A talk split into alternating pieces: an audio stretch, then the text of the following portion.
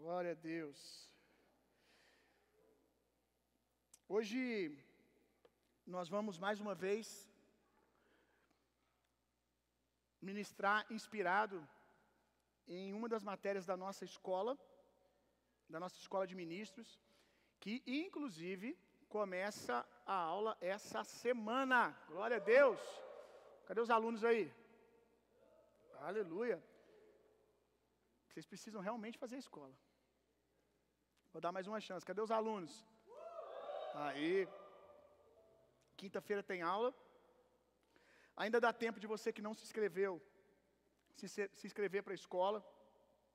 Final do culto, o irmão Rodolfo vai estar ali no balcão de conexão. É só procurar alguém com a camisa da escola para você tirar suas dúvidas e fazer a sua inscrição se você quiser. Uma outra coisa sobre a escola é que a ministração de hoje vai continuar no culto de terça-feira. Terça-feira nós temos uma aula aberta da escola, quem quiser vir pode vir. Todos os alunos devem se esforçar, já foi falado com eles aí no privado, devem se esforçar para estar aqui, porque a gente vai falar um pouco das regras da escola para os alunos e também para quem tem interesse aí, dúvida de ser aluno, mas vai ter a continuação, a continuação dessa ministração de hoje. Vou falar a segunda parte dos dons espirituais na terça-feira. E na terça vou compartilhar com vocês uma mudança que vai haver no culto de terça. Quem quiser saber em primeira mão, venha. O culto de terça vai mudar de estrutura, de, de, de maneira de, de funcionar. Terça-feira eu conto para vocês. Então, terça-feira, aula aberta da escola aqui. Todo mundo está convidado. Então, hoje a gente vai falar acerca dos dons espirituais. E dentro desse assunto de dons espirituais, eu trouxe o tema, coloquei o tema, a porta de entrada para uma cultura no sobrenatural de Deus. A porta de entrada para uma cultura no sobrenatural de Deus. A porta de entrada para todos os outros dons espirituais. Eu acredito que o entendimento daquilo que eu vou ensinar aqui hoje, a prática do que eu vou ensinar aqui hoje, é o gatilho para a manifestação de todos os outros dons espirituais e um estilo de vida sobrenatural na vida de um cristão. Abra sua Bíblia comigo lá em Tiago, no capítulo 3. Tiago, capítulo 3, versos 5 uh, ao 12.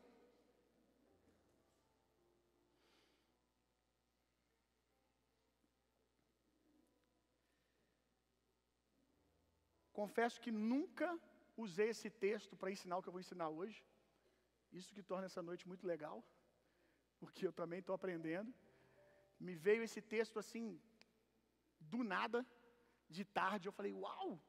Era uma pecinha de um quebra-cabeça que estava faltando para um assunto que eu já ensinava. Eu nunca vi esse texto desse ângulo.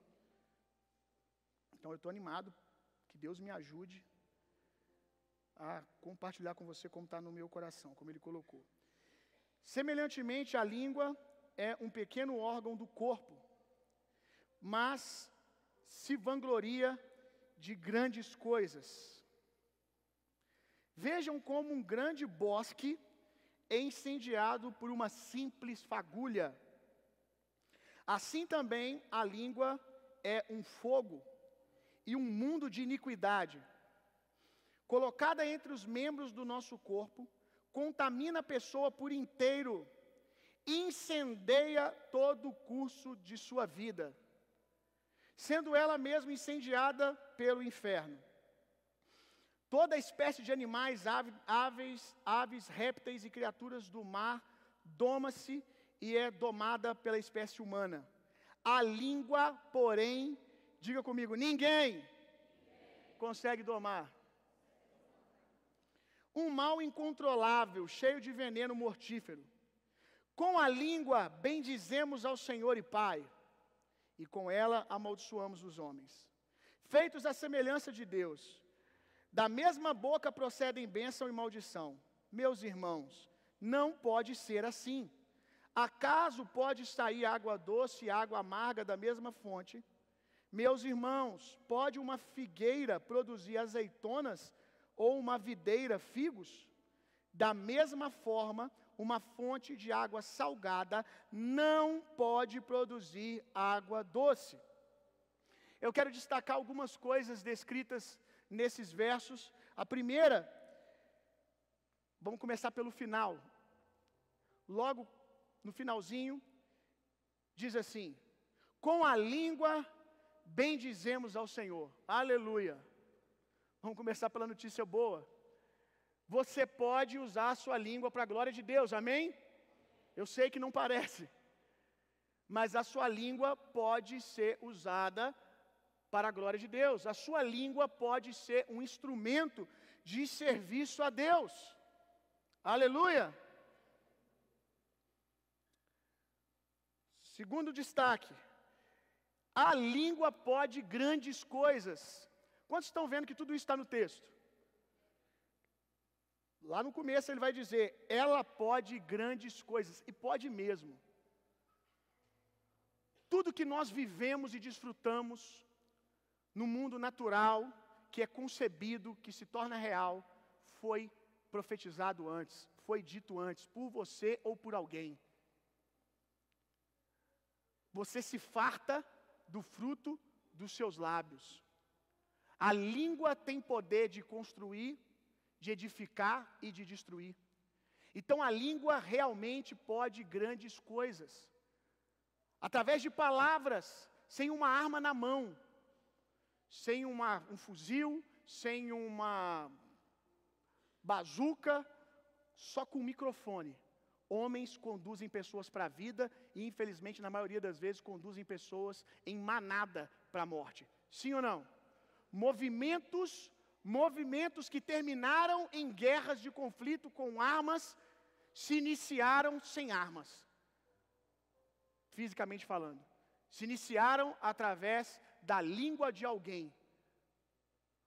Eu não sei se você já fez a pergunta como Adolf Hitler conseguiu conduzir uma nação, a sua nação, e depois tantas outras, para um lugar de morte, trazendo morte para o mundo inteiro, um caos. E ele começou isso colocando uma arma na cabeça de alguém? Não, falando, usando a língua. Então percebe o quanto há de poder na língua Ok? Então ela pode grandes coisas. Terceiro, ela pode começar um incêndio de grandes proporções. Ela pode começar um incêndio de grandes proporções. Ela pode incendiar um bosque inteiro. A língua tem esse poder. Quarto,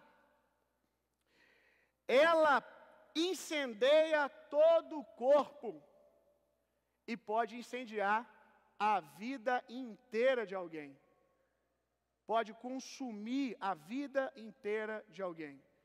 Cinco, ninguém pode domá-la. Uau! Essa declaração aqui é a chave de tudo que nós vamos ensinar aqui hoje. Ninguém, diga comigo, ninguém pode domá-la. Bill, como é que a gente vai resolver isso? Chamando Deus para o negócio. Ninguém sozinho pode usar a sua língua para construir, para edificar, para trazer vida. Essa pessoa pode fazer isso por uma fração de minutos, ela pode fazer isso por algum tempo, mas sem o poder de Deus, na mesma medida que ela constrói, ela destrói inconstância, porque dominar a língua é obra de Deus, meu irmão. Aleluia!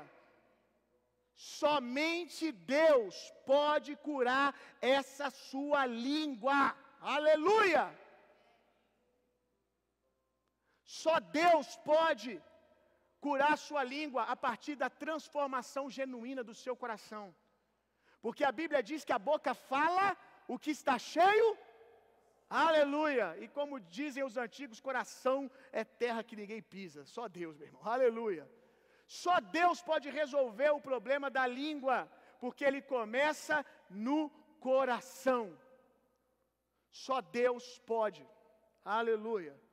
Eu já ensinei o que eu vou ensinar aqui hoje, algumas vezes,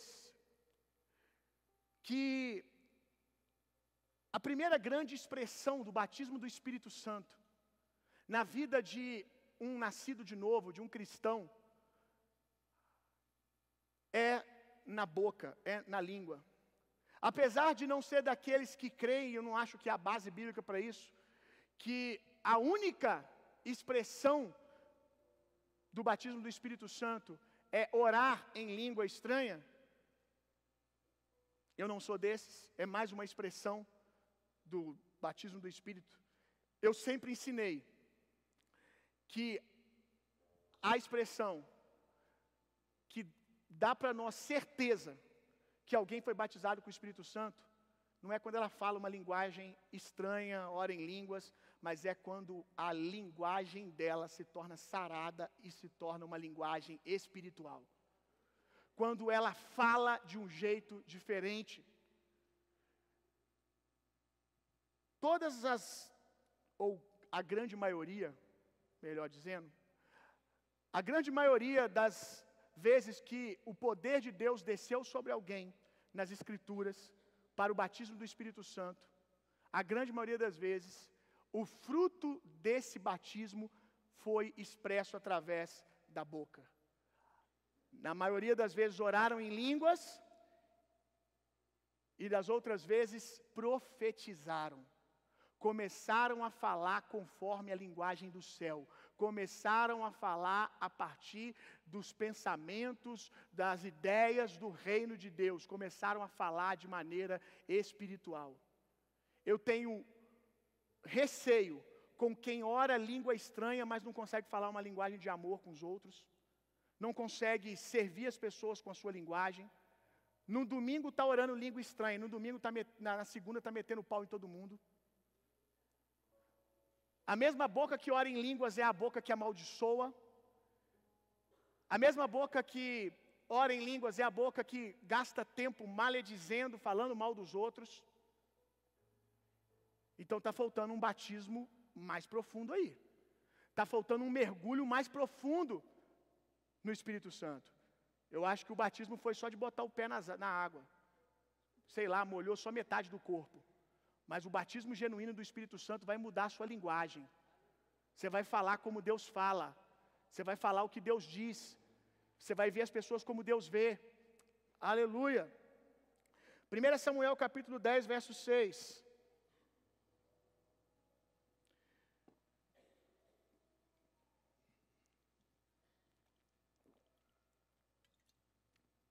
Apesar de eu sempre ensinar, como eu disse, que a expressão mais evidente e que mais testifica um batismo do Espírito Santo é a mudança de linguagem. Ficou mais claro para mim ainda depois de ler esse texto hoje à tarde. Que é realmente isso. Que um avivamento genuíno começa com uma linguagem transformada. Aleluia. 1 Samuel 10,6 diz assim: O Espírito do Senhor descerá sobre ti, e duas coisas vão acontecer. Você será transformado em um novo homem. E o que esse novo homem vai fazer? Ele vai profetizar. Ele vai falar a linguagem do céu. Então, se você foi cheio do Espírito Santo, duas coisas acontecem. E uma é fruto da outra. Você é transformado, nasce de novo, e porque o seu coração é novo, a sua linguagem começa a mudar. Ainda que não mude de um dia para o outro, mas você não reconhece mais como seu aquilo que sai da sua boca e não glorifica a Deus. Quando sai da sua boca, você diz: Isso não me pertence, eu quero mudar minha linguagem. Você não tem mais conforto em falar da vida dos outros, em maledizer, em trazer contenda, em amaldiçoar. Quando sai, é por uma falta de renovação de mente. Mas aquilo não sai mais como palavra sua, sai como algo que não te pertence. Você fala, isso é do velho. Quantos estão entendendo? Isso é do velho. Não tem mais coerência com o que está no meu coração. Aquilo que você fazia e fazia rindo, falando dos outros, o dia que sai, na metade da frase você já se constrange. Quando você chega em casa, você já fala: Olha, o que, que eu estou arrumando? O que, que eu estou falando? Por quê? Porque a sua natureza mudou. Como eu disse, pode não ser de um dia para o outro, mas de um dia para o outro, você já não reconhece aquilo mais como seu, porque seu é a mente de Cristo, é o que Deus diz, é os pensamentos do alto. Você sabe que a sua língua agora pertence ao Senhor, e, portanto, é, portanto, ela é para edificação e construção, não mais para destruir a vida dos outros e a sua. Atos 2, verso 3 e 4. O grande momento do batismo do Espírito Santo. O grande momento que o fogo do Espírito desceu, aleluia! E há um, há um destaque, sempre nesse texto, para o fato que eles oraram outras línguas. E sim, glória a Deus, eles oraram outras línguas, falaram em línguas estranhas. Mas eu gosto quando o texto diz línguas de fogo, não é isso que está aí? Foram vistas sobre eles. Não é uma língua, tá, gente, igual a sua de fogo, que a nossa imaginação prega peças, né? Pessoal imagina, tipo uma língua de boi na cabeça da pessoa assim. Que coisa esquisita, gente. Orar em línguas e falar uma linguagem espiritual já é um negócio esquisito. Você, aí você fica vendo uma língua de boi assim, de fogo. Não. Língua aqui é um facho de fogo. Um facho assim de fogo. Mas eu acredito na sabedoria de Deus de usar esse termo, porque o que esse fogo que desceu sobre eles fez foi santificar a boca deles. A Bíblia diz que primeiro eles ouviram um som. Primeiro houve um som de um vento impetuoso que encheu aquele lugar. Primeiro eles ouviram o som do céu. Depois eles começaram a falar conforme aquilo que o céu estava dizendo. O fogo de Deus desceu e santificou a língua daqueles homens, como Isaías, que recebeu um toque do altar de Deus, uma brasa viva na sua língua, e foi santificado. E o ministério profético dele foi ampliado, tomou proporções maiores, porque a língua dele foi santificada. Aleluia. Se você quer uma vida diferente, cheia do Espírito Santo, você tem que entregar o leme da sua língua ao Senhor. Você tem que decidir sair do controle. Parar de falar tudo que vem na sua mente e só falar aquilo que está no seu coração nascido de novo. Quantos sabem que antes de você falar, você pode decidir não falar? Já te contaram isso? Você já percebeu que dá para pensar, inclusive, naquilo que você está pensando? Loucura isso, né? O cérebro tem tantos departamentos que dá para você pensar naquilo que você está pensando. Quem já fez isso? Só eu que sou doido. Tipo assim, três linhas de, de comunicação, às vezes quatro, os mais habilidosos. Você está pensando uma coisa, não, eu não devia estar pensando isso, eu estou pensando isso, eu não estou pensando aquilo. E tudo isso acontecer com a sua boca fechada. E aí você abre a boca, e de tudo que foi dito, das quatro linhas ou três, você escolheu o que ia ser dito. Você poderia ter dito o que estava no seu coração. E quem é nascido de novo sempre vai ter a voz do Espírito. Do Espírito nascido de novo dizendo para você: Não, não é por aí. Aí você abre a boca e fala errado. Entende uma coisa, irmão. Por mais conflituoso que seja, enquanto a guerra está na sua mente, enquanto tudo está acontecendo na sua mente, a vitória do diabo ainda não aconteceu. Por mais desconfortável que seja, eu sei que quando setas do diabo chegam, a gente fica inflamado, a mente, a cabeça chega a doer às vezes em batalhas na mente que a gente tem. Mas aquilo só vai ser concebido a partir do momento que você diz. Dizer é algo tão sério que aquilo que você está pensando, preste atenção nisso aqui. Aquilo que você está pensando sobre o seu marido, por exemplo, quando você está com raiva, isso com certeza não acontece com frequência. Maridos nunca deixam mulheres com raiva. Isso não acontece. Lá em casa, acontece não. Quando você está pensando algo acerca do seu marido numa discussão, que vocês mulheres, essa parte da comunicação de vocês é rápida assim, sabe? Vocês têm uma habilidade de escolher a palavra certa, sabe? Numa guerra de espadas, vocês sempre escolhem as mais afiadas. Parabéns para vocês. Enquanto a gente, lerdo toda a vida, está descobrindo ainda o que, que vai dizer, na verdade a gente está tentando entender o que vocês disseram ainda. A gente está tentando entender o que está acontecendo. Vocês já escolheram a melhor, sabe, entre aspas, a coisa a se dizer. Quem aqui é casado sabe, as nossas mulheres sabem, oh meu irmão, falar aquilo que nos desestabiliza, nos conhece. E aí você, mulher, e homens também, tá? Fazem isso também, mais lerdos, tem menos habilidades, mas fazem também. Quando você está pensando aquilo ainda está dentro de você e está trazendo dano só momentâneo para você ali agora. A partir do momento que você diz, ainda, olha a seriedade, ainda que você resolva-se consigo mesmo sobre aquilo que você disse, mude de ideia. Você pode resolver o que está dentro de você, mas você já não tem mais controle daquilo que chegou no ouvido do outro.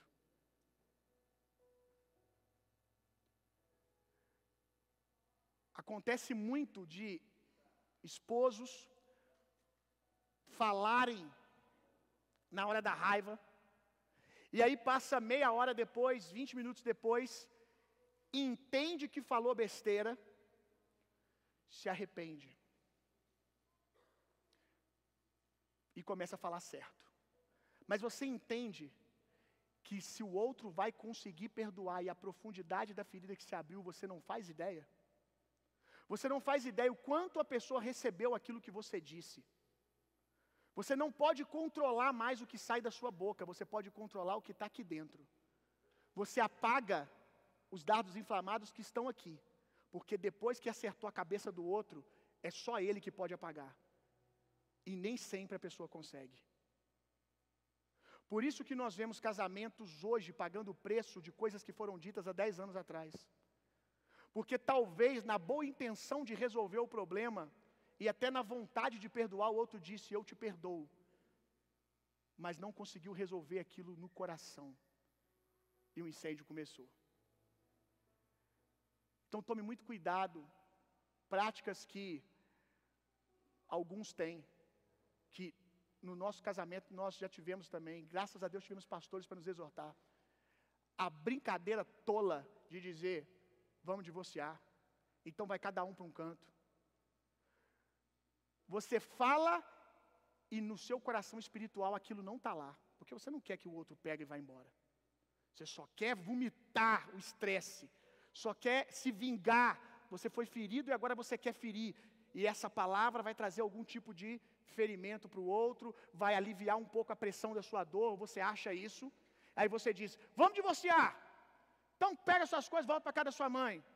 Mas ali no seu coração, não quero que isso aconteça. E às vezes passa pouco tempo para os dois aparentemente se resolver. Mas na cabeça do outro você não sabe o tipo de incêndio que isso pode ter começado. No seu coração, você acabou de dizer e disse, falei besteira. Quem aqui já passou por isso? Você fala, a palavra saiu, você já está. Hum, peguei pesado. Quem que já fez isso? Achei que eu estava sozinho. A palavra nem acabou de sair, você já está. Hum, agora dei mole. É, às vezes as mulheres já falam e já. Nossa, nesse nível de guerra eu não queria entrar. Agora eu sei que o homem vai virar no girar agora. Estou falando de casamento, mas isso vale para tudo. Às vezes com os irmãos, na comunhão da empresa, no dia a dia, no jeito de falar com alguém. Poxa, não era desse jeito, cara. Você já fala, não era desse jeito. Depois que disse, é, orar para que a graça de Deus alcance o outro e que ele consiga perdoar, mas ele não tem obrigação de conseguir fazer isso na velocidade que você faz. A gente não sabe como é que é a estrutura do outro. É a vontade de Deus é que todo mundo perdoe, mas quando sabem que nem sempre a vontade de Deus acontece, irmãos. Então, para não ter que pagar para ver, não diz. Porque depois que está dito, só o outro pode apagar. Não pense você que você tem controle. Vamos continuar.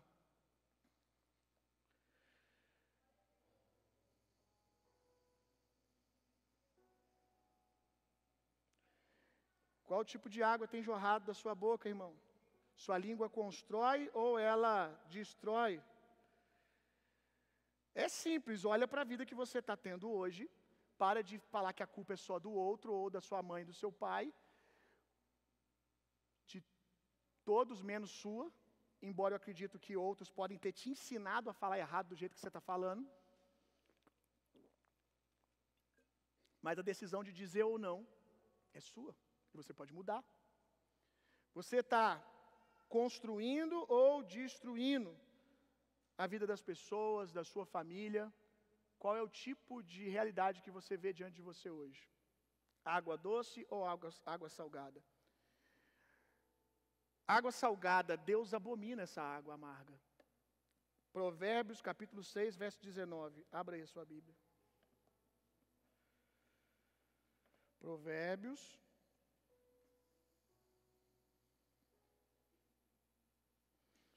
6, verso 19.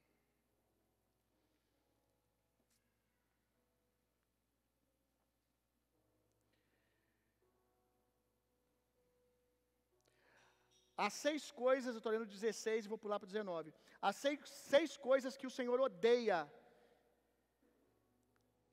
A sétima, ele detesta a testemunha que espalha mentiras e aquele que provoca discórdia entre os irmãos.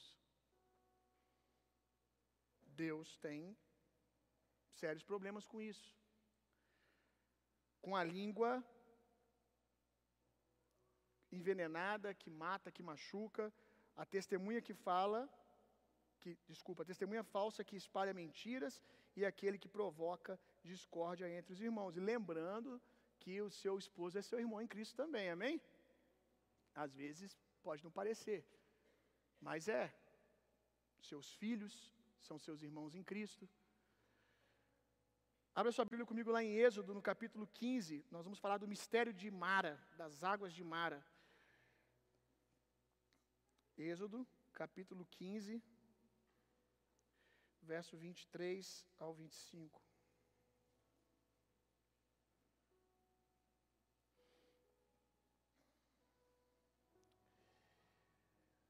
Então chegaram a Mara, mas não puderam beber das águas de lá porque eram amargas. Quantas pessoas chegam perto de nós e, e porque somos cristãos e dizemos isso, elas chegam cheias de expectativa. Quem está, irmão, vivendo um deserto, quando vê água, não sabe que a água é doce ou salgada, ok? Não dá para você saber, você nem pensa nisso. Você só pensa, ah, é doce. Tem que ser doce. Tem que ser refrigério para mim. Então, ver um cristão, uau, agora eu vou encontrar vida. E aí, quando chega perto, encontra águas amargas. Que frustração, irmão. Que decepção de alguém que tem andado dias ou uma vida inteira e quando encontra algo que deveria saciar, traz veneno e morte. Então chegaram a Mara, mas não puderam beber as águas de lá porque eram amargas. Esta é a razão porque o lugar chama-se Mara. E o povo começou a reclamar a Moisés, dizendo: Que beberemos? Olha que coisa linda. Moisés clamou ao Senhor e este lhe indicou, lhe mostrou uma árvore. Eu sei que algumas Bíblias estão arbusto, mas a, o original é árvore. Lhe mostrou uma árvore. Ele lançou na água e esta se tornou boa. Em Mara, o Senhor lhe deu leis e ordenanças e os colocou à prova. Aleluia! As águas eram amargas, mas o profeta Moisés jogou lá um toco de árvore e por causa disso as águas se tornaram doces. No original, como eu disse, só para quem está anotando, a palavra aí é árvore. E no original do grego é cedro. É uma árvore chamada cedro. Moisés jogou um pedaço, um toco de cedro. O que, que significa cedro nos, nos tempos bíblicos? Sua madeira era usada para construir palácios, templos e embarcações. O cedro do Líbano, do Líbano possui beleza, perfume e força. Sua madeira é perfumada e era utilizada para mumificar os mortos. Por isso, o cedro é um símbolo de longevidade, de vida. Ele não depende da chuva, pois suas raízes profundas buscam água diretamente dos lençóis freáticos. Quantos aqui, quando leem sobre o cedro, lembram de um salmo que fala do justo? O justo é assim. Aleluia! O justo é assim, árvore plantada junto aos ribeiros. E é o justo mesmo que simboliza, que o cedro simboliza. Salmos 92, 12. Os justos florescerão como a palmeira, crescerão como o cedro do Líbano. E quem é o primogênito dos justos? É Cristo. Jesus é o primogênito dos justos. Ele foi o primeiro justo. Nós só podemos ser justos por causa do justo Jesus. É nas obras de Cristo, de Cristo Jesus que nós somos justificados e nos tornamos justos. Então, o que, que eu estou querendo dizer? Que o que, que Moisés lançou ali? Uma expressão de Jesus, uma tipificação, algo que apontava para Cristo. Então, o que resolve as águas amargas é a palavra de Deus. Você precisa jogar a palavra de Deus nessas águas amargas do seu coração. Se você quer começar a jorrar água doce ao invés de água salgada. Se nem você, que geralmente é assim, está aguentando mais beber daquilo que você fala. Porque eu quero te lembrar que o ouvido mais perto da sua boca é o teu. E tem muita gente que já descobriu e outros que ainda vão descobrir. Não em todos os casos, mas que talvez no seu caso, o problema da, do seu estresse, o problema talvez até de um início de uma depressão, não é o que as pessoas estão falando, porque talvez a pessoa que falava nem está na sua vida mais, mas você aprendeu a falar errado com ela e continuou, se tornou água amarga e você está adoecendo com as suas próprias palavras. O que tem de gente que hoje, nesse tempo, estão cercados de pessoas boas, de gente saudável, mas ainda assim continua amargando e adoecendo. Eu já vi isso várias vezes. Como isso é possível? Saiu daquele antro, onde as pessoas malediziam, amaldiçoavam, às vezes os pais, às vezes o, o contexto do mundo lá fora, e aí saiu do mundo, mas não renova a mente, não muda a postura. Talvez porque continua dizendo a culpa é de todo mundo. Você não pode controlar o que disseram de você, mas agora, nascido de novo, você tem Senhor Jesus controlando a sua língua e você pode decidir dar o controle para Ele e não repetir o mal que fizeram com você, com os outros e menos ainda com você mesmo. Começando a falar cheio do Espírito Santo, abrindo mão do direito de permanecer doente. Que estranho isso, Bill, mas é. Quantas vezes já conversei com pessoas que visivelmente no discurso não abrem mão do direito de permanecerem doentes, porque o discurso dela o tempo todo é: eu tenho meus motivos para estar assim. E muitas vezes eu concordo. Realmente, o que aconteceu com você, o tipo de pessoa que você cresceu, o ambiente que você cresceu, misericórdia. Eu tenho misericórdia da sua vida, eu sinto a sua dor. Mas deixa eu dizer uma coisa: você pode abrir mão do direito de permanecer assim, porque é tolice se agarrar a esse direito. Você não está machucando quem te feriu continuando assim. Você está machucando a você mesmo, a pessoa talvez nem está na sua vida mais. Abra mão da sua justiça própria e aceita a justiça de Cristo. Amém? Aleluia.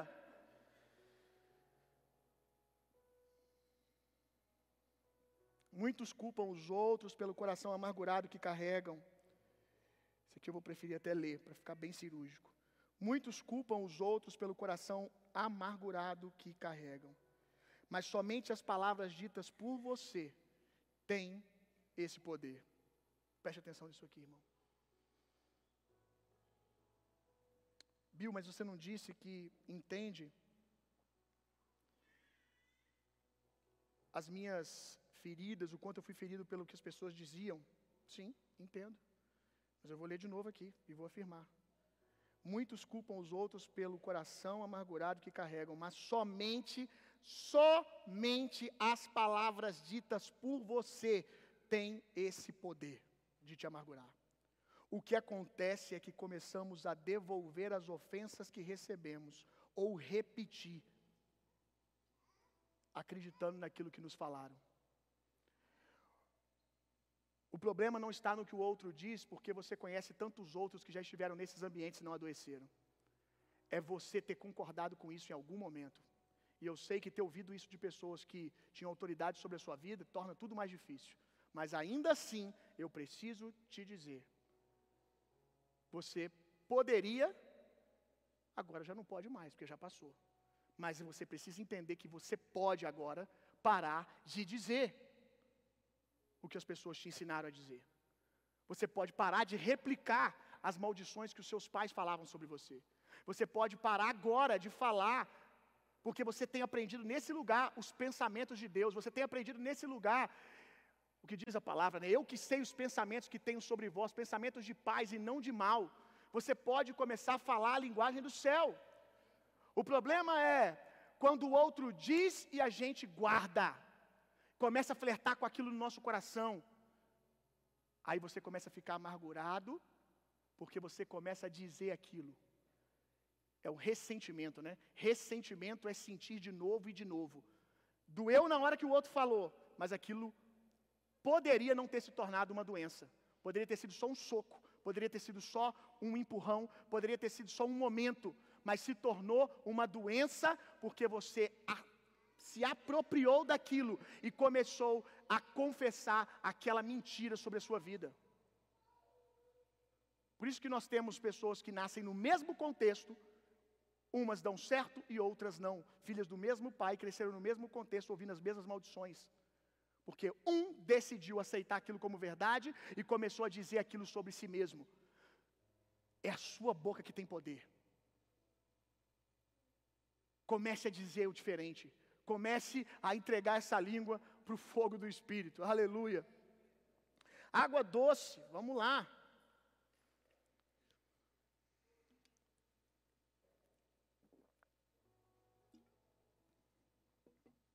É símbolo na Bíblia de refrigério, é símbolo de descanso.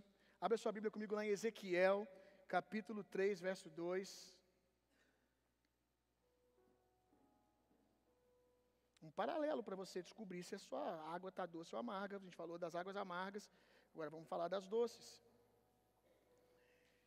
Ezequiel.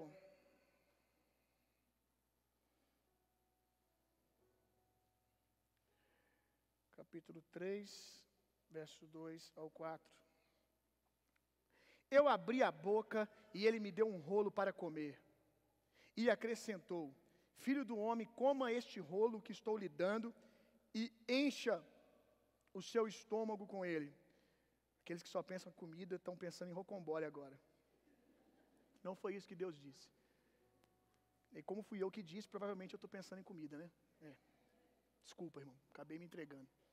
Não tomei café de tarde. Ai, ai. Encha o seu estômago com ele. Então eu comi e minha boca, e em minha boca era doce como mel. Aleluia! Aleluia! Depois ele me disse: Filho do homem, vá agora à nação de Israel e diga-lhe, diga a eles o quê?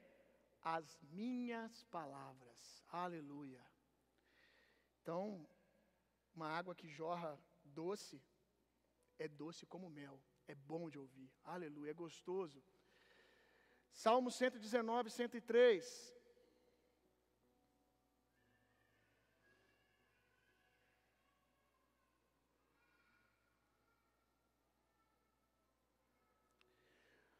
Como são doces para o meu paladar as tuas palavras, mais doce que o mel para a minha boca. Aleluia. O contrário disso é verdade, você sabe que é.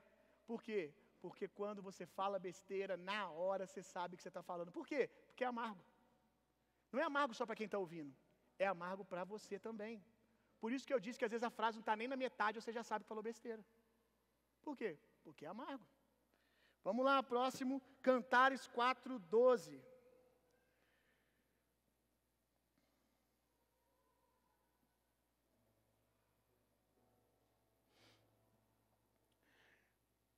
Aqui é um encontro profético, um símbolo do relacionamento entre Jesus e a igreja. Olha só, você é um jardim fechado, minha irmã, minha noiva. Isso aqui tipifica o relacionamento de Jesus e a igreja. Então Jesus está dizendo como é, como é, como é a sua noiva. Você é uma nascente fechada, uma fonte selada. Aleluia.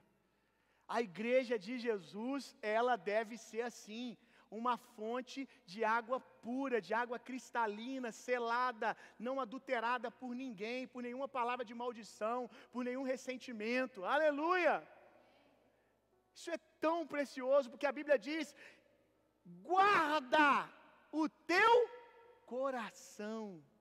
Por quê? Porque ele é fonte de vida. Nós precisamos entender que nós somos guardiões do nosso coração. Assumir o controle da nossa vida, assumir o controle e entender de uma vez por todas que você decide o que entra e o que não entra no seu coração. Vamos parar com esse negócio de ser vítima de tudo e de todos. Você teve que concordar para isso entrar no seu coração. Você não precisa deixar entrar, você não precisa deixar fazer morada, depois que entrou, arranca então, se arrepende hoje, abre mão do direito da amargura, abre mão do direito de ficar doído, arranca isso daí agora. Glória a Deus. Guarda o teu coração, irmão. Eu já ensinei que eu sou chato até com livros cristãos, pregações que eu vou ouvir de homens de Deus, ou que se dizem homens de Deus. Se eu estou lendo um livro, por mais que diga que ele é cristão, se ele começa a perverter a minha fé, começa a destruir a minha fé, se aquilo não está me construindo, me edificando, eu, cada um faz o que quer. Talvez você nasceu para ser um apologeta da fé, e eu sei que há pessoas aqui com esse chamado, né? e aí você vai ter que estudar de tudo, e Deus vai te dar uma graça para isso. Agora eu sei que Deus te deu uma graça quando você estuda de tudo e não se torna amargo. Porque você está tão cheio da palavra que as coisas que você ouve, as heresias que você estuda, não amaldiçoam, não amarguram o seu coração.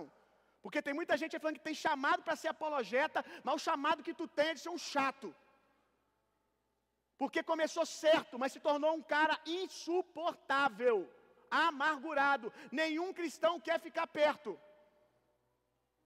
É crítico o tempo todo. Sem tato, sem amor pelos pequeninos, sem amor pelos pequenos da fé. E aí eu não entendo, porque é, se diz um grande estudioso apologeta, mas a Bíblia diz que você que é forte, suporte os mais fracos. O que, que é isso? Suportar não é, ai, vou ter que te aguentar. O contexto aqui, o sentido é dar suporte, que os mais fracos possam subir em cima de tu, meu irmão. E tu aguenta. Não é esse negócio, ah, eu não aguento ficar com o povo, o povo é isso, o povo é aquilo, não entende Bíblia. Eu quero sair da vida de congregação. O supra-sumo da fé, da, da, da teologia. Mas eu acredito que tem gente que recebeu o chamado mesmo, a gente precisa disso, defensores da fé, que vão estudar, os mestres apologetas que vão estudar de maneira cirúrgica a profundidade das palavras, vão estudar seitas e heresias e vão guardar em amor o povo de Deus mas que fazem isso no mesmo sentimento que há, que há e que houve em Cristo Jesus, buscando a edificação dos santos, não a soberba, não se mostrar eh, inteligente, intelectual, mas um serviço que edifica o corpo. Mas esse não é o meu chamado. Então, meu amigo, aquilo que não me edifica, eu não gasto muito tempo, porque eu sou o guardião do meu coração, eu sou chato, irmão. Eu sou chato, eu estou assistindo um filme, se começa a ofender demais os meus princípios, os meus valores, eu não estou falando às vezes nem de uma cena pornográfica, que isso aí é óbvio que ofende qualquer cristão, ou deveria. Eu estou falando às vezes de uma ideia, de uma ideia que fica sendo batida no filme o tempo todo, que está ofendendo aquilo que eu amo, aquilo que eu acredito. Eu saio. Eu saio. Não, eu saio e ainda faço questão assim, ainda falo para mim mesmo. Às vezes falo até, sou meio doido, eu falo sozinho. Aí eu falo no sofá assistindo, toma Netflix. Vocês vão saber que eu parei de assistir bem aqui. Porque vocês falaram besteira aqui. Não sei se eles estão se atentando para isso. Se todo mundo agarrasse comigo e parasse no mesmo lugar, eles iam ia chamar a atenção deles. Mas os crentes continuam assistindo. Vamos nos unir, irmão. Porque eles falam, por que, que todo filme nosso, quando a gente mostra a cena desse jeito, quando a gente fala esse tipo de ideia, o filme não prospera, não avança? Mas é isso, vamos lá, guarde o teu coração, meu irmão. A pequena fagulha que incendeia uma floresta inteira, aleluia. A pequena fagulha que incendeia uma vida com fogo de Deus e pode incendiar um bosque gerando um avivamento. Essas são as águas doces, meu irmão. Uma língua rendida ao Senhor. Vamos voltar lá no texto. Uma língua rendida ao Senhor, ela pode trazer o fruto daquilo que nós lemos para edificação do reino de Deus. Se uma língua a serviço da carne incendeia um corpo inteiro e pode incendiar um bosque, um avivamento começa, um mover do espírito começa com uma língua que decidiu se santificar, com uma língua que decidiu falar de maneira profética, falar a vontade de Deus, meu irmão. O avivamento que nós desejamos Talvez está nessa simples atitude de vamos santificar a língua. Se a gente quer um incêndio, se a gente quer botar fogo na cidade, vamos começar botando fogo em nós mesmos primeiro. Vamos começar a usar a nossa língua para o fogo do Espírito, invadir a minha vida. Sabe como que o apóstolo diz que você é cheio do Espírito Santo? Você já leu? Ele ensina a ser cheio do Espírito, do Espírito Santo. Ele diz que falando ações de graças, cantando hinos a Deus, cânticos espirituais, orando no Espírito, salmodiando, tudo sobre falar. Você poderia ser mais cheio do Espírito Santo, talvez o avivalista que você almeja ser, que você busca nos livros, aleluia, glória a Deus, é um bom caminho para você entender o que falar, como os homens de Deus falavam, mas já dizia John Wesley que mais vale uma grama de amor do que um quilo de livros. Tem gente que passa muito tempo lendo, lendo, lendo, lendo, mas não fala daquilo que lê. Se torna uma enciclopédia de histórias de avivamento, mas quando fecha o livro de avivamento, continua falando errado. Incendeia a sua língua, meu irmão, e começa a falar certo, e você vai ser mais cheio do Espírito Santo. Quanto mais você fala, mais o fogo pega. Aleluia! Tem tanta gente esperando um grande avivalista vir aqui e profetizar algo, impor as mãos sobre você. E olha, grandes avivalistas podem ser uma fagulha para iniciar um incêndio, mas o fogo só vai pegar se você cuidar do fogo a partir dali, concordando com aquilo que foi profetizado. Eu conheço gente que há muito tempo esperava por uma conferência, foi na conferência, rodou, pulou, plantou bananeira, mas voltou e a vida ficou a mesma coisa, às vezes até pior. Por quê? Porque o profeta disse, ele incendiou, mas não havia um fogo vindo de dentro para manter aquele fogo queimando e pelo, na verdade, mais do que isso, crescendo no coração. Comece a falar como um avivalista, meu irmão. Comece a falar como um homem, uma mulher que acredita realmente, que você acreditando ou não é o que acontece, que acredita realmente que aquilo que tu fala constrói ou destrói. Não é brincadeira, irmão. É isso que acontece. Você está botando fogo estranho em muita coisa na sua vida e agora está vendo um incêndio dizendo: o que, que eu faço agora? Bota um fogo maior ainda, meu irmão. Bota o fogo do Espírito, irmão. Bota o fogo do Espírito. Começa a falar de maneira espiritual a partir de hoje. Abra sua Bíblia comigo, ainda falando de linguagem correta, 1 Coríntios capítulo 14.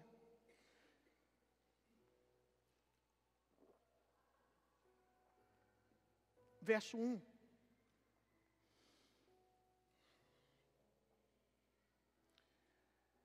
Aleluia. Vamos falar dessa fagulha que bota fogo em tudo, meu irmão. Glória a Deus. Sigam o caminho do amor e busquem com dedicação os dons espirituais, principalmente o dom de profecia. Pois quem fala em língua não fala aos homens, mas a Deus. De fato, ninguém o entende. Em espírito fala mistérios. Mas quem profetiza o faz para edificação, encorajamento e consolação dos homens. Quem fala em língua edifica a si mesmo, mas quem profetiza edifica a igreja. Olha isso aqui, olha a proporção que tomou. Primeiro estava falando de edificar a vida do outro, mas está dizendo que esse que fala profetizando edifica a igreja. Por quê? Porque é uma fagulha que começa e pode incendiar todo mundo. Quem aqui convive com gente que fala cheio do Espírito Santo, que tem um coração cheio de Deus, que fala certo, você gosta de estar perto da pessoa. Você sai sempre mais animado, mais fortalecido. É sempre bom estar perto. Aleluia. Eu quero destacar algumas coisas aqui também nesse texto. Primeira coisa que nós vemos em Coríntios, a gente deve falar, ensinar sobre os dons. Talvez está perguntando, Bill, será que esse era um assunto para a gente estar tá tratando no domingo à noite na igreja? Não é esse um assunto assim mais para momentos internos, em pequenos grupos? Não! Olha o que, que ele diz. Busquem com dedicação os dons espirituais. Ele está falando para a igreja. Esse é um assunto que deveria estar no dia a dia da igreja. Sabe por que, que a gente não gasta muito tempo ensinando sobre os dons espirituais, falando sobre os dons do Espírito? porque a gente ainda gasta muito tempo ensinando vocês coisas simples e tão óbvias, como, por exemplo, gastarmos tempo de 15 minutos do culto falando sobre a importância de você sustentar a casa de Deus. Como nós vamos falar de coisas profundas se a gente ainda tem que gastar tempo com coisas rasas? Se nós queremos entrar em coisas mais profundas, precisamos começar a ser mestres, a dar aula das coisas simples.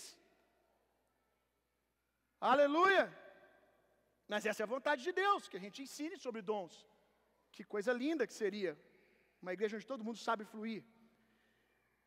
Segunda coisa que eu quero destacar, principalmente profecia. Ele vai destacar profecia de, dos outros dons.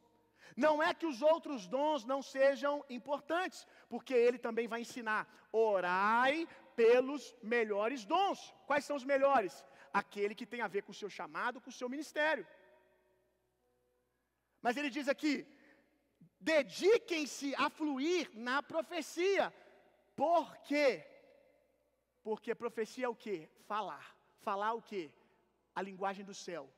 Falar inspirado pelo Espírito falar cheio do fogo de Deus, uma língua tomada pelo fogo de Deus.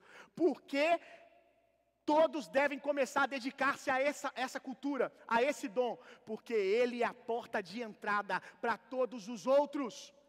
Ele é a fagulha que faz a bateria que está lá quase descarregada acender. É Ele o start para o fluir dos outros dons na vida da igreja. Ele é a fagulha capaz de incendiar uma igreja inteira nos outros dons espirituais. Porque o que adianta uma igreja inteira que flui nos dons espirituais, mas não profetiza? Pô, adianta muita coisa, Bill. Não, não, é um caos. É um caos uma igreja que flui nos dons, mas não tem uma cultura de profecia, que não sabe exortar, consolar, edificar, que flui nos dons para a edificação de si mesmo, para arrogância, para orgulho, para se destacar, aonde o fruto, o fruto a, a, a ser conquistado não é o outro, mas eu mostrar a eficácia do meu chamado, do meu ministério. Dons espirituais ser uma cultura de profecia é um perigo. É um perigo. Todo dom espiritual, guarda isso aqui, todo dom espiritual, irmão, ele carrega uma porção de profecia se ele for saudável. Por quê? Porque todo dom espiritual precisa encorajar, consolar e impulsionar. Quando alguém é curado, ele precisa ser encorajado, impulsionado e consolado. Uma dessas coisas tem que acontecer no cara que foi curado. Agora, se você faz essas coisas para edificação sua, como por exemplo, você ora pelo outro querendo o seu destaque do seu ministério, o outro não foi encorajado, o outro não foi consolado. Você é o centro. Como alguns que até profetizam, mas sem passar por esse crivo aqui, por essa peneira. E o que eles chamam de profecia não é o que Deus chama de profecia, porque bota o outro para baixo. A pessoa sai mais para baixo do que chegou, do que estava antes de receber aquela palavra. Então, todos os dons, guarda isso, todos os dons carregam uma porção profética, de profecia. Porque todo dom, quando você recebe uma cura, quando você recebe uma palavra de conhecimento, quando você recebe uma palavra de sabedoria, você fica mais animado, você fica mais fortalecido. Por quê? Porque ele carrega uma porção de profecia, encoraja, anima e consola.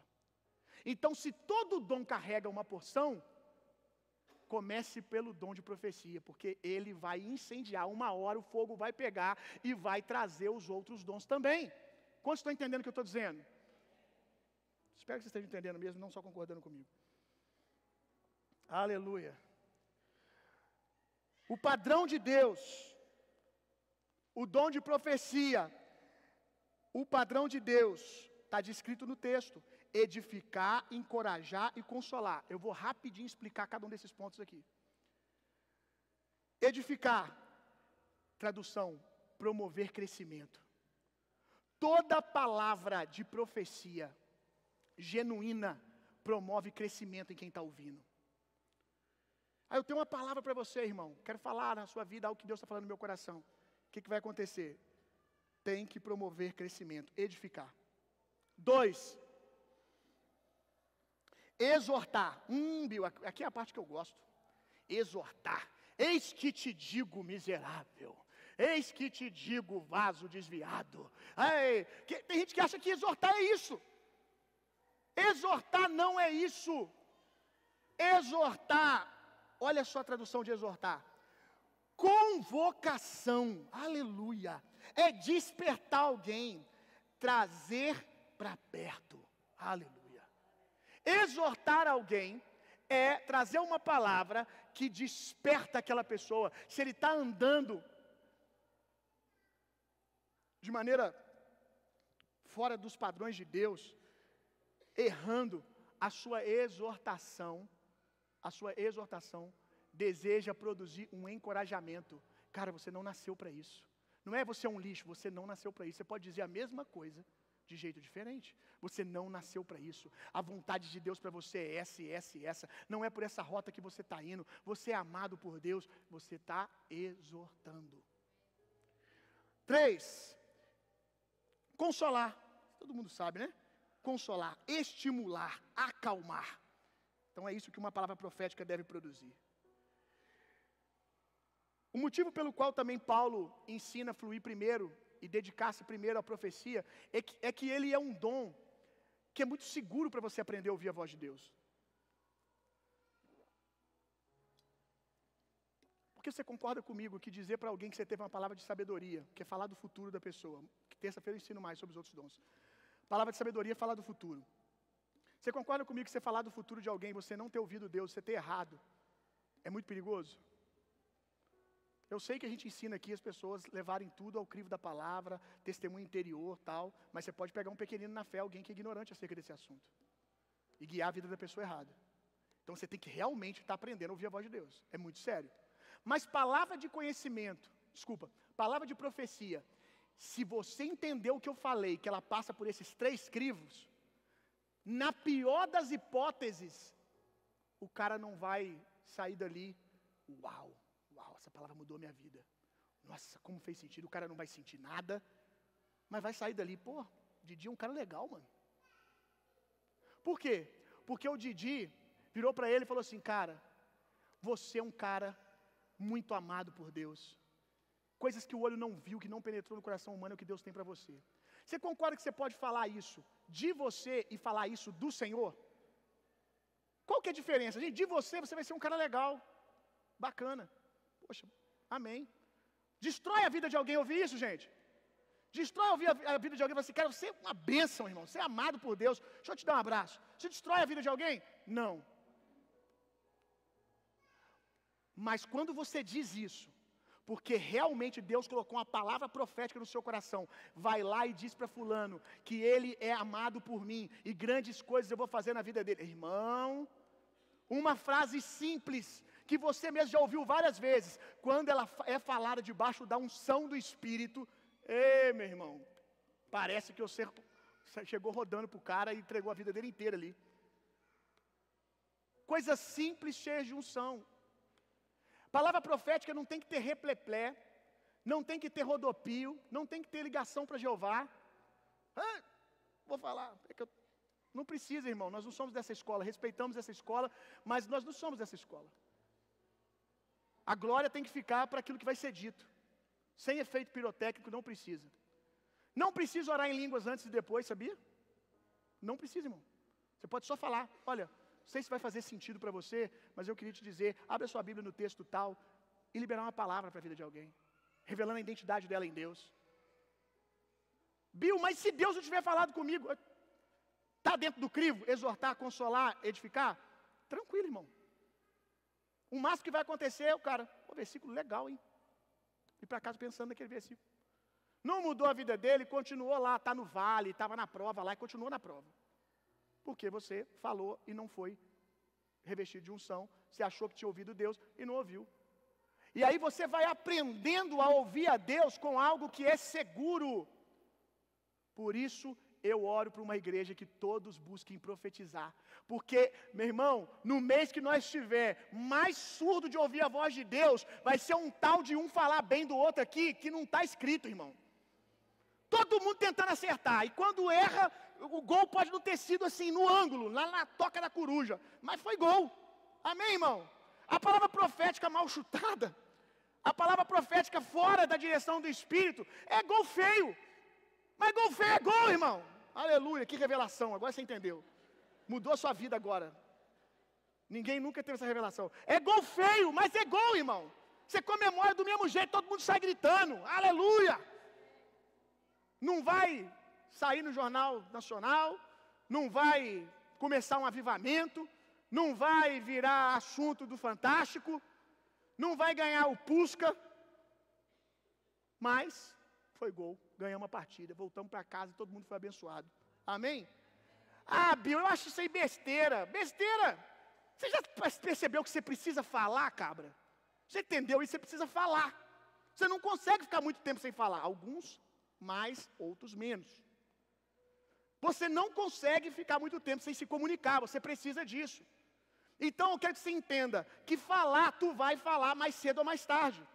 Então decida falar a partir de profecia, começar a falar certo.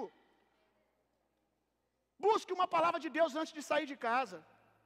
Deus, você quer falar com alguém hoje? O que, que te custa fazer isso? Um dia eu já contei que eu fui no mercado, tem um tempo isso já, fui no mercado fazer compra. Aí eu estou fazendo compra e Jesus falou comigo: fala para ela que eu amo o sorriso que ela trabalha. Para atendente que eu não conhecia. Fala para ela que eu amo o sorriso, o jeito que ela trabalha. Irmão, isso pode não mudar a vida de ninguém, mas eu tinha ouvido Deus e paguei para ver. Fui lá e disse. A mulher começou a chorar e falou assim: Como eu precisava ouvir isso hoje? Começou um mover de Deus, daqui a pouco eu estava orando por ela por outras coisas, ora por isso, ora por aquilo. Um incêndio começou, porque eu decidi perceber, andar com uma percepção espiritual. Só a decisão já é importante, meu irmão. Tu errou, mas tu está decidido em ouvir Deus. Seu ouvido está o dia inteiro buscando a voz de Deus para abençoar alguém. Dar um bom dia para alguém, entregar uma palavra. Você pode todo dia, se você quiser, todo dia antes de sair de casa, pedir a Deus uma palavra para alguém. Todo dia, se passar por esse crivo aqui, encoraja, edifica, consola. Aleluia! Você vai ser um cara mais legal. Vai ser uma pessoa mais legal, as pessoas vão te aguentar melhor. Porque pelo menos essa boquinha sua vai estar ocupada com outras coisas, em vez de ficar falando da vida dos outros. Vai ser ótimo. Viu? Eu não consigo parar de falar. É um dom que você tem. Ué, uns têm, outros não. Você é um comunicador. É um dom que você tem. Então coloque esse dom a serviço do reino. Você não consegue ficar sem falar? Então ora antes e pede a Deus o que falar. Aleluia. Para quando tu falar, tu falar certo. Aleluia. Uma igreja que profetiza, isso aqui é muito importante. Lembra que ele disse que edifica a igreja?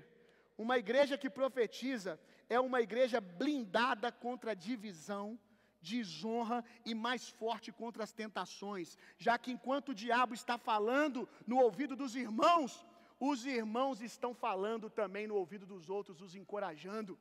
Aleluia! Aleluia! Porque o diabo não pensa num cara falastrão. Você acha que tu fala muito, você não sabe como é que é o diabo. O diabo não para de falar. Por quê? Porque é tudo que ele tem. Como isso aqui é importante. Porque o diabo não para de falar. É tudo que ele tem. O poder do diabo não está no que ele fala, mas quando aquilo que ele fala é recebido. Guarda isso. Ele fala o tempo todo, porque vai que uma hora fulano acredita. Vai que uma hora alguém concorda, porque enquanto ninguém concorda é palavra ao vento. Ele não tem autoridade sobre a sua vida. Ele vai ficar falando, falando, falando, falando, falando, falando. E nós, como igreja, principalmente você aí, comunicador, cadê aleluia? O povo gosta de falar. Precisamos de você, o corpo de Cristo precisa de você. Comece então a falar bem dos outros. Comece então a edificar pessoas. Comece a falar cheio do Espírito Santo. Porque o diabo está lá perturbando a cabeça do Joãozinho 24 horas. E tudo que ele precisa é chegar na porta da igreja e um crente dizer: Alguém já te disse que você é amado por Deus? Aleluia! Aí o cara, eu sou amado por Deus. Aquilo caiu como palavra de Deus para ele. Fez sentido. Ah, não fez. Tá bom, mais um dia que eu fiquei sabendo que eu sou amado por Deus. É melhor do que, do que alguém falar para mim que eu não sou. Que é o que eu ouço do diabo o tempo todo. Romanos 6,19. Para a gente encerrar. Se coloca de pé no seu lugar.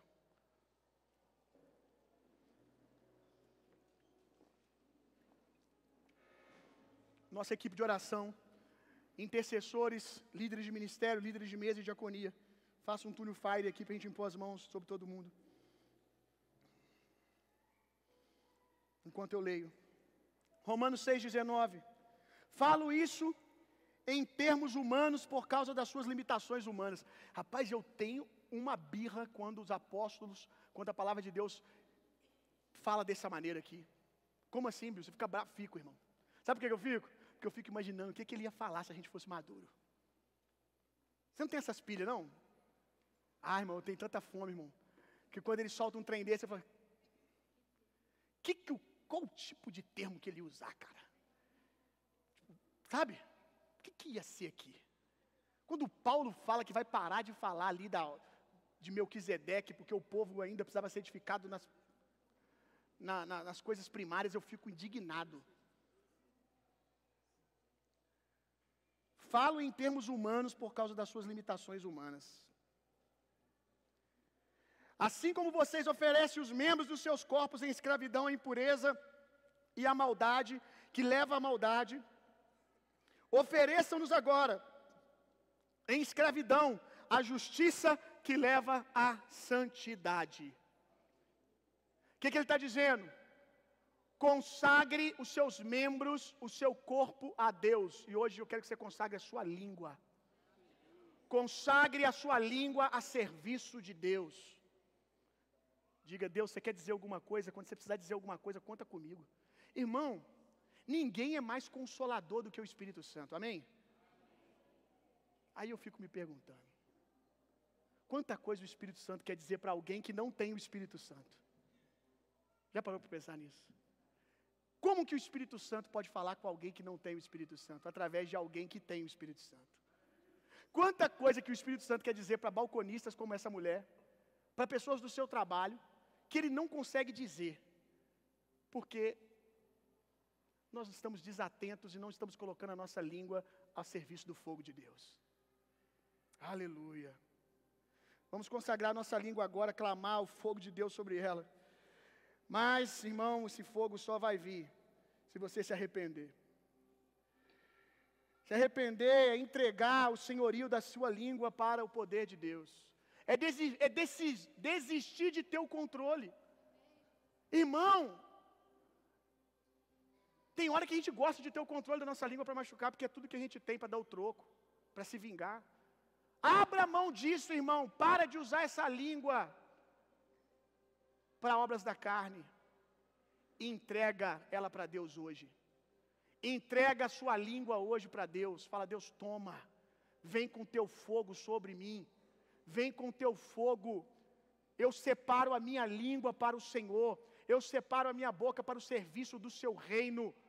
Me ajuda, Senhor. Eu tomo uma decisão hoje. Eu me arrependo de ter o controle da minha língua. Eu me arrependo. Eu quero que o Senhor tome o controle dela. Toma a minha língua, eu não aguento mais lidar com o que ela está construindo. Eu quero ver o que a minha língua rendida ao Senhor pode fazer, meu Deus. Aleluia! Clame por esse batismo de poder, irmão. Eu estou falando desde o início de batismo do Espírito Santo aqui, irmão. Só que se eu não falar que tem língua estranha, se eu não falar que alguém vai cair, que alguém vai plantar bananeira, ninguém parece que entende da glória. Mas eu estou falando de batismo com o Espírito Santo desde que eu cheguei aqui de um batismo talvez profundo, maior do que aquele que você recebeu, que te deu uma boa experiência, que você tremeu, que você chorou, mas a sua língua ainda ficou sob o seu controle. Eu estou falando de um fogo de Deus refinador, um fogo refinador. Foram vistas línguas de fogo sobre eles, em nome de Jesus, irmão. Deixa eu dizer uma coisa para você: a língua de fogo, o fogo refinador de Deus já está aqui porque eu orei por isso. Só Deus sabe. em breve você vai saber como foi desafiador para mim subir aqui hoje e pregar. Uma das coisas que eu falei com a minha esposa, ela perguntou: Você está bem? Eu disse: Hoje eu preciso mais do que nunca do meu amigo.